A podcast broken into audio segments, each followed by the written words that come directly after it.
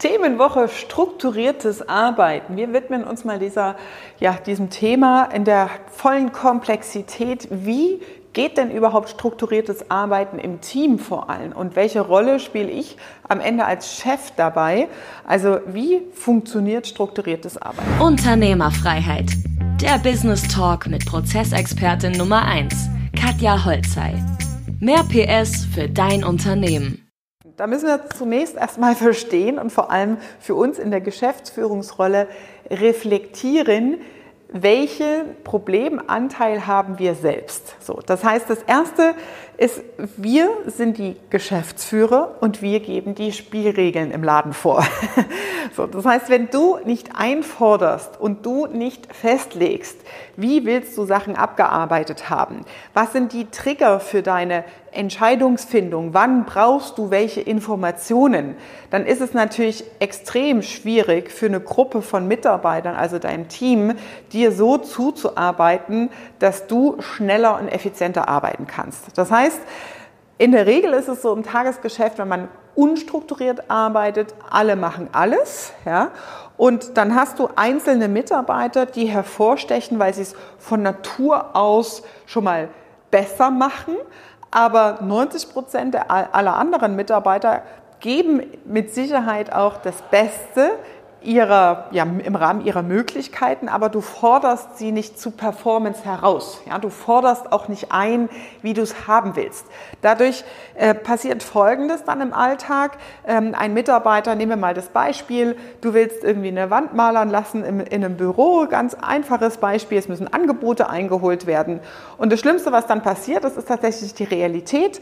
Dir wird der ganze Mist über den Zaun gekippt, du kriegst die Angebote, zehn Seiten, dreimal von verschiedenen verschiedenen Anbietern per E-Mail im schlimmsten Fall noch zu unterschiedlichen Tagen zugeschickt. Also das heißt, du hast es quasi Montag kriegst du eine Info, Donnerstag eine Info und am Freitag nochmal oder die Woche drauf Montag. Und du musst dann selber schon als Geschäftsführer, oh, da, da bluten mir schon die Ohren, wenn ich selber das sage hier in dem Fall. Ähm, du musst selber dir die Information erstmal zurecht suchen. Das heißt, es ist deine Aufgabe, bitte dir Klarheit darüber zu verschaffen, wie willst du die Struktur haben, wie willst du Entscheidungen überhaupt auf deinen Tisch gelegt bekommen. Es ist out of scope.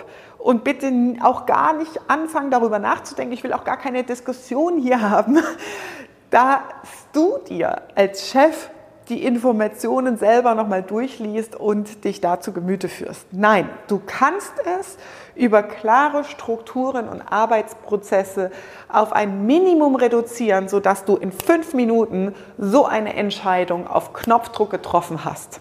Also wir müssen erstmal verstehen, für uns als Geschäftsführer, welche Rolle habe ich denn und welchen Anteil an diesem Problem? Ja, weil es gibt diesen Spruch so, der Fisch stinkt vom Kopf, ja, und da ist unsere Selbstreflexion als Geschäftsführer natürlich gefragt. Typische Fehler sind dann auch, du arbeitest dich selbst nochmal komplett vollständig in die ganzen Inhalte rein, weil der Mitarbeiter eigentlich nur einen Briefträger macht und dir die Sachen über den Zaun wirft auch ein Zeitfresser für dich als Arbeitgeber und als Chef, was du nicht haben willst. Zweites Problem ist, du bekommst die Informationen nicht so aufbereitet, dass die Komplexität, also Abhängigkeiten von anderen zum Beispiel, gar nicht in diesen Entscheidungsprozess berücksichtigt werden können.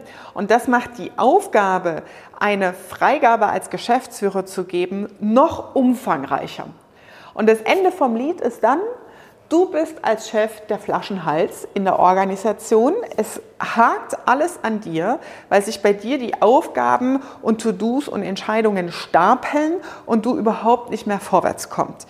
Das heißt, die Lösung an der Stelle ist, verschaff dir ein klares System und schaffe strukturierte Arbeitsweisen in deinem Team in Form von Arbeitsanweisungen, klaren Verantwortlichkeiten in Form von Checklisten und in Form von Vorgaben, wie möchtest du eine Entscheidung überhaupt vorgelegt bekommen. Und da schauen wir gleich mal im Beitrag Nummer zwei in dieser Themenwoche, wie sieht denn die Lösung konkret aus? Also was musst du machen, damit du wirklich dein Team dahin organisierst, die Dinge selbstständig so gut vorzubereiten und abzuarbeiten, dass du im 5-Minuten-Takt wirklich Entscheidungen treffen kannst und der Flaschenhals nicht mehr der Geschäftsführer ist. Also erstens eliminierst du damit in deinem Geschäftsführeralltag unglaublich viele Zeitfresser damit natürlich gleichzeitig auch Geldfresser, weil du solltest eigentlich der teuerst bezahlteste Mitarbeiter in deiner Firma sein. Ja? Das heißt, du steigerst massiv deine Effizienz.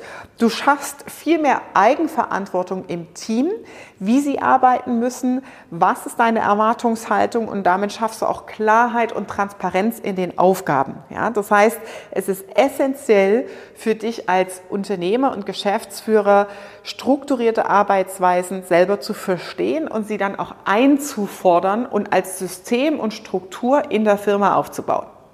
Das war Unternehmerfreiheit. Der Business Talk mit Prozessexpertin Nummer 1, Katja Holzhey. Du willst keine Folge mehr verpassen, um dein Unternehmen mit PS auf die Straße zu bringen? Dann abonniere jetzt den Podcast und folge Katja auf Instagram.